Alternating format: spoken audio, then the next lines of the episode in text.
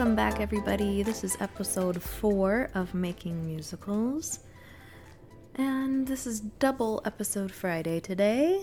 Uh, I told you in episode three that I was in New York City last Friday, so decided instead of finding a way to record and get stuff done there, I would just enjoy my time and then do two episodes for this Friday. So, making good on that promise. Sitting here at home, I have my oil diffuser running with my doTERRA Balance Blend. Don't judge me for those essential oils, everyone. Don't judge me. Um, it's very lovely and relaxing uh, to do so. I had it running during episode three as well, so if you heard some weird, like, you know, dribbly water type sounds in the background, uh, it was my oil diffuser. That's what that was. And yeah, so I'm just sitting here continuing to talk to you about this wonderful thing I love called theater. And today I'm going to be talking about music skills. What what is necessary? How skilled does one have to be in order to write musicals? What is expected of one? What should you expect of yourself?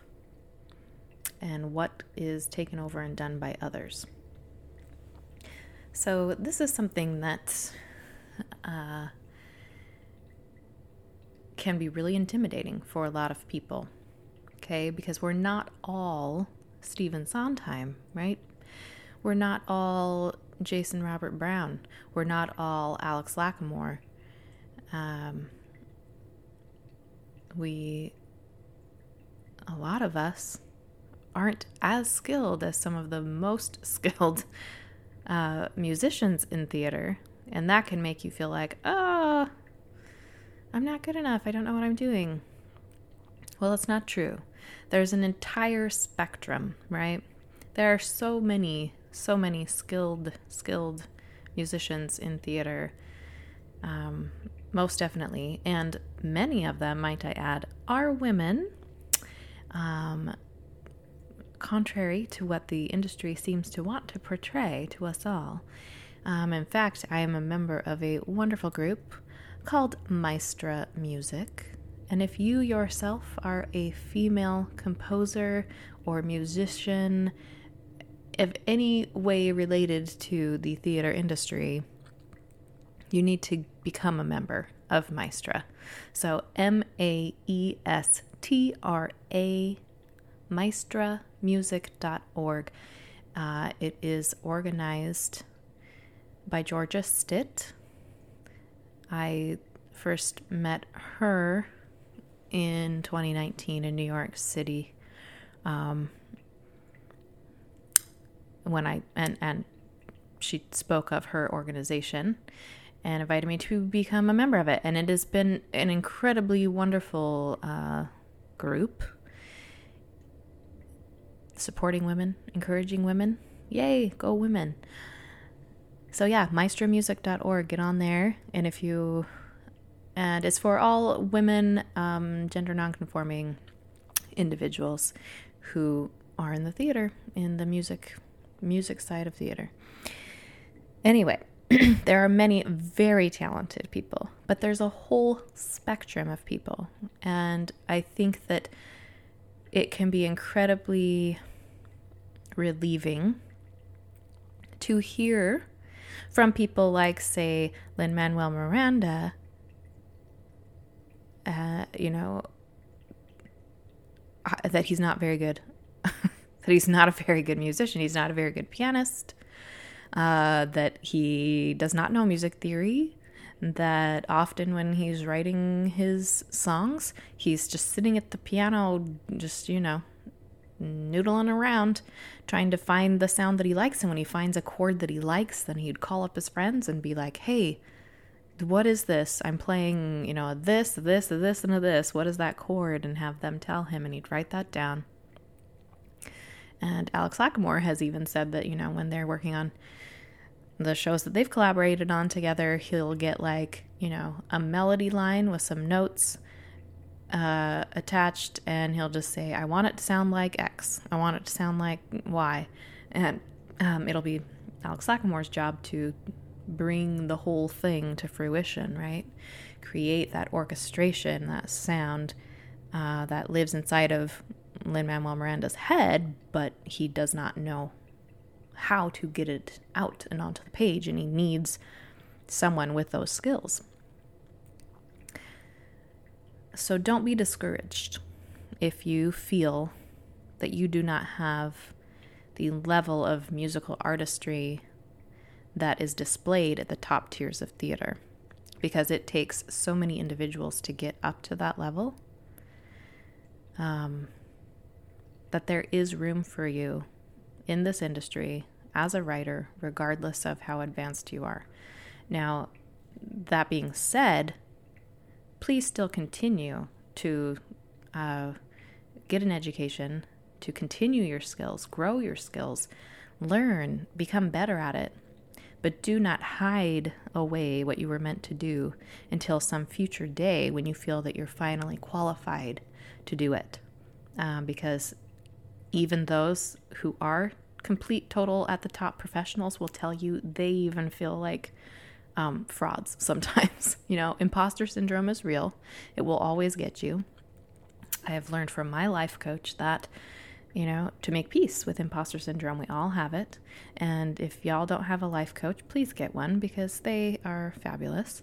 Uh, my life coach is Heather.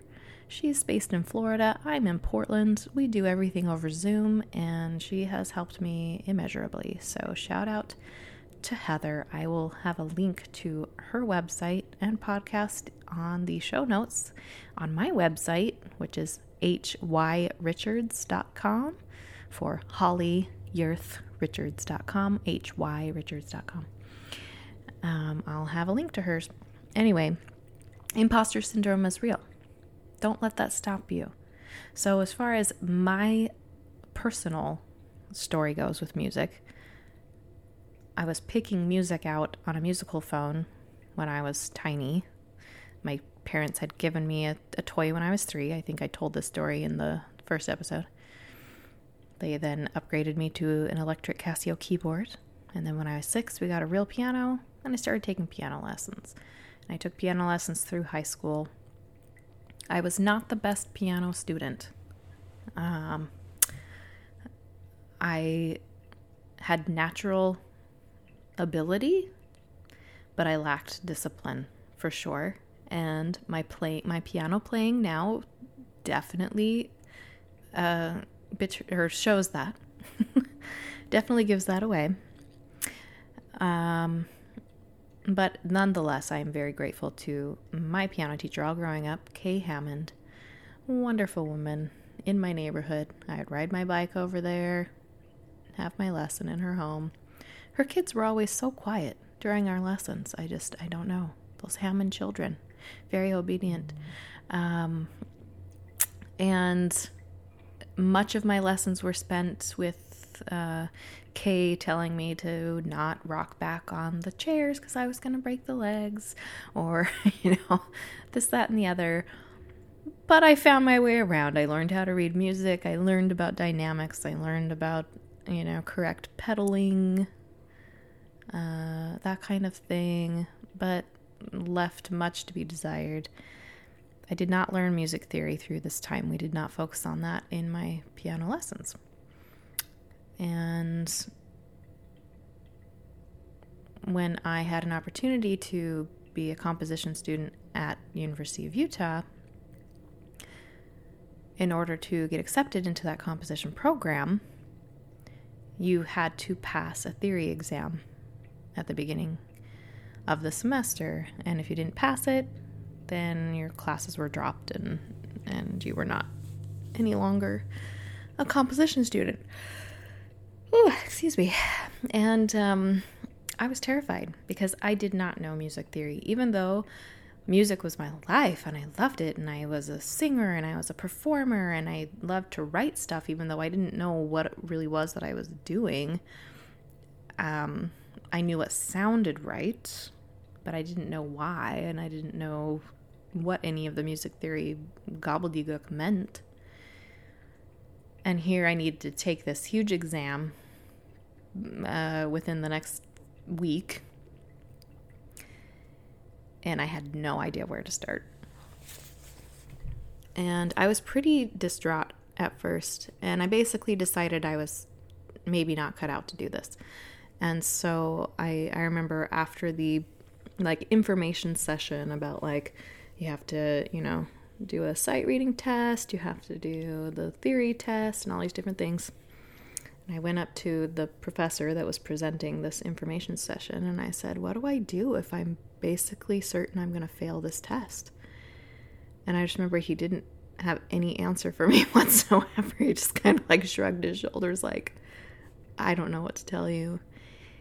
And I walked out of the school building that day very downtrodden. Figured that that was just going to be the end. And who was I to think that I could do this? Because obviously I didn't, I was naive. I'd come in here thinking that I was a musician and I was ready to do this and ready to learn how to do this. And obviously I was wrong. Um, and so I walked toward the student services building to withdraw so that I could just, you know, nip it in the bud, save myself the embarrassment. And when I got to the student services building, I remember like trying to calm my nerves and I went into the restroom for a little bit. And as I was sitting there, like taking some deep breaths, uh, the music playing overhead, a song came on, and I hear the voice singing, Ooh, child, things are gonna get easier. Ooh, child, things will be brighter. And for whatever reason, just hearing that gave me so much confidence and courage to keep going. You know, it felt like an answer to that prayer in my heart of like, I don't think I can do this. And then that comes on, and I hear it, and I chose to believe it. I did not withdraw, and I decided, you know what? I am not quitting. I am going to go home and I am going to study my butt off and I am going to pass this exam with flying colors because that is how Holly does things. That's how she gets it done. So I did. I went. I happened to see uh, my former choir teacher from high school at the high school. I don't remember why I needed to go to my former high school. Um, but I had mentioned, like, oh, I have this huge music theory test coming up and I have no idea what I'm doing. And he grabbed a, an old music theory textbook and workbook from his office and he said, "You know, I don't need these anymore. This is from this is like old textbooks from AP Music Theory, which I didn't take in high school. Wish I had." Um, and he said, "You can have these."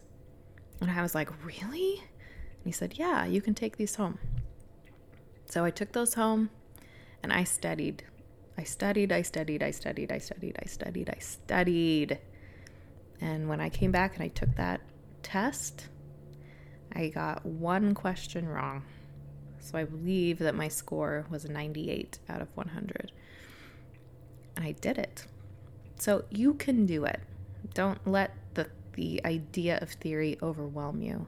And in fact, once you get into it and you start learning it, it is fascinating, it is empowering, it is exciting, it's addicting in many ways because it opens your eyes up to the true science behind music, which which is a thing I had never before considered because I just did not know the reality of you know the science of the different harmonic uh, frequencies and things like that and how they divide and and combine and it's just all fascinating fascinating fascinating i loved it i loved being a composition student um, I still have a lot more to learn.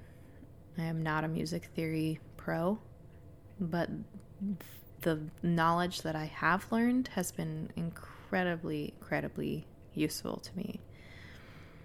Now, if you feel that you don't have the time or the money or the ability to go back to school as a music composition student, that's okay. There are so many tools out there to help you learn beginning music theory.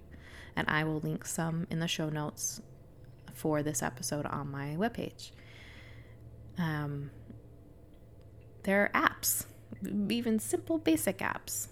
I'm opening up my phone right now so that I can remember the names of a couple of them. Um, so there is an app just called Theory Lessons. And it starts with just the basics, like just the basic, basic, basics. And has little quizzes for you as you go along to help you check your knowledge. That's a good one. There's one called Tenuto, and it has some very cool tools in here. It has, I'm just looking through here. It helps you learn the notes, key signatures, intervals, scales, chords, all that kind of stuff. Uh, how to, you know, key signature construction, interval construction, scale construction, all those kinds of things. Um, and it has fretboard stuff, which I need to learn more about guitar. Guitar and percussion, those are my weak spots. Um, but it has ear training in here, which is really important. Uh, training your ear to be able to hear those intervals so that you can notate quickly. That's really important. Um, and there's uh, calculators in here, which are amazing chord calculators, analysis calculators, interval calculators um, that help you be able to become more familiar with why chords are spelled the way they are spelled.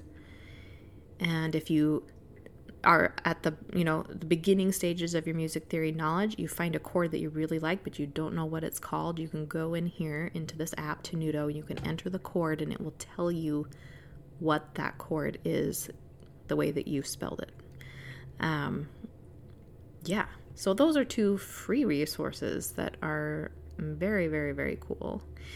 And there are a lot more. There are tons of free online classes that you can take.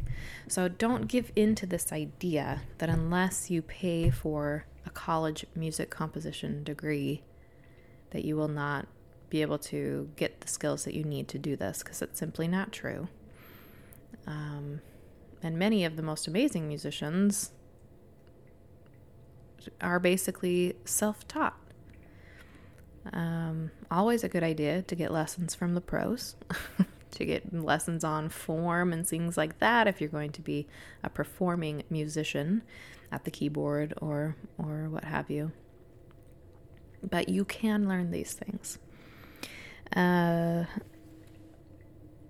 the other thing that I wanted to touch on quickly for this episode with music is to be a willing and positive collaborator who receives the talents and the contributions of others with joy.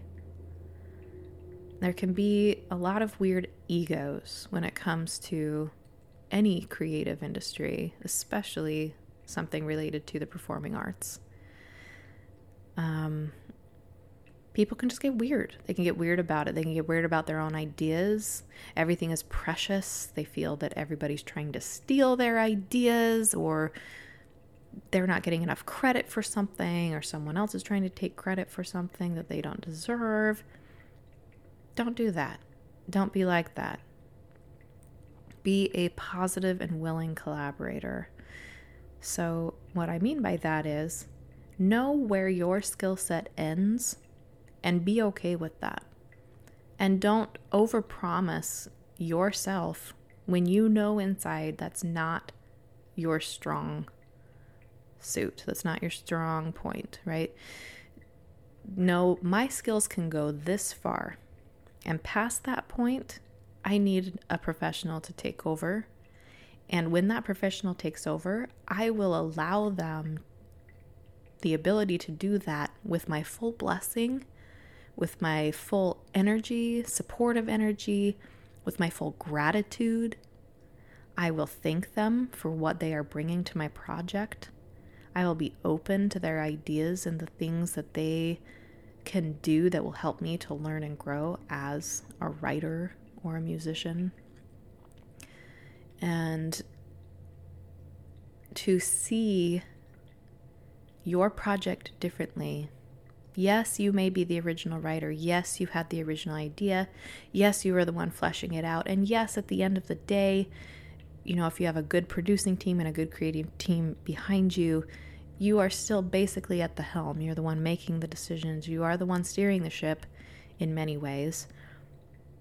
But it's become a group project. If you can't handle group projects, then you shouldn't be writing theater. You have to learn to be a team player in theater, or your stuff will get nowhere. Nobody will like working with you, and you'll be miserable your whole life. So, it is best at this point right now to decide that you will be a pleasant person to work with who isn't precious about their ideas, who isn't close fisted about their ideas, and who is trusting in the process and trusting that you will be able to feel things out with your team when it comes to that point. Now, there are plenty of months and months and years often leading up to having a full creative team in place. And in, you know, those months and years, you can sometimes fall prey to your own echo chamber of yourself and you get so you're so inside of your story it's very hard to have that perspective so i highly recommend having an outside person even in those first formative writing weeks and months um, to bounce things off of. Because you in your mind see or show differently than other people do. And and having that outside input is so important. So if you have local playwriting groups that will allow you to bring in uh, a script with even if it's just rough recordings of you sitting at the piano singing through the songs just so you can hear it out loud in a room and have people ask questions give you some feedback and don't be precious about it and don't get your feelings hurt over it and don't be dramatic about it go in there wanting them to point out to you what can be made better because that's why you get feedback. You don't go to get feedback so that everyone can say, Oh, you're such a genius. It's so amazing. If that's what you're looking for, then maybe this isn't what you should be doing. Go wanting to know how to make it better. Um, share it with a friend, share it with an old theater teacher. Say, Hey, will you listen to this for me and, and see what you think about that? Um, so, yeah, so as your skills grow, then you can grow in your role as the show's writer as the show matures and develops. But just know where your limits are and be willing to collaborate in a positive and healthy way. Sometimes collaborations can go wrong. Sometimes boundaries do need to be drawn. Sometimes people do go too far those instances are going to be far and you know few and far between really truly most people are good most people want to create beautiful things yes there are toxic people out there in theater there are toxic people everywhere no matter what genre or what what career field you're in don't focus on that don't try to look and find the people who are ruining everything. Don't focus on why you are marginalized or why your work is being misconstrued or this, that, and the other. Just blah. Throw that negativity away. Focus on creating and doing so with a generous and a grateful heart. And the universe will conspire with you. It will come together. It will bring into your life the people who you need to create this story and bring it to life. One tiny quick story about that, and then I'll wrap up. Uh, just getting ready to do demo recordings um, on the 18th. I decided with my life coach, like what steps do I need to do to get this project keep going on this certain project? Decided I wanted to do demo recordings. And she said, "Okay, I want you to focus your energies on who it is you want to sing these first couple of songs that we're going to get, you know, laid down." And right away my mind went to Austin. I loved the way that he portrayed the character Tyler in that first reading. But he had moved to New York City, and here I am in Portland, and everything's shut down, you know, still at that time back in the spring um, when I had decided to plan on doing this. But that's who I wanted. And so I was holding him in my intentions and busy throughout the next day, but thinking, like, I'll reach out to him and see, like, maybe we can figure something out. Well, I haven't spoken with Austin in probably a year at this point. And out of nowhere, later that day, I get a message from him saying, Hey, Holly, I just wanted to reach out because I cannot stop thinking about Welcome to Zion. I miss the music so much. Do you happen to have a recording of it so I can listen to it again? I just, I find myself singing the songs all the time. And I just, you know, what's going on with the show? I I would love to still like be involved if I can. Yeah. And so I responded, like, Austin, are you freaking kidding me? I have been thinking about you all day because I just decided I'm going to do demo recordings and I want you to do it, but aren't you in New York City? And he said, I just moved back to Portland. And so we were able to get things planned and scheduled and the the universe wants you to succeed. I promise you this. I know that sounds like woohooery, and you will hear more woohooery as we go along in this podcast journey together. The universe wants you to succeed. You have stories that the world needs to hear. The things you can say, the things that you write, the things that you create will change people's lives. Keep going. That is the end of episode four. Happy creating, everyone, and I will see you for episode five. See you next Friday.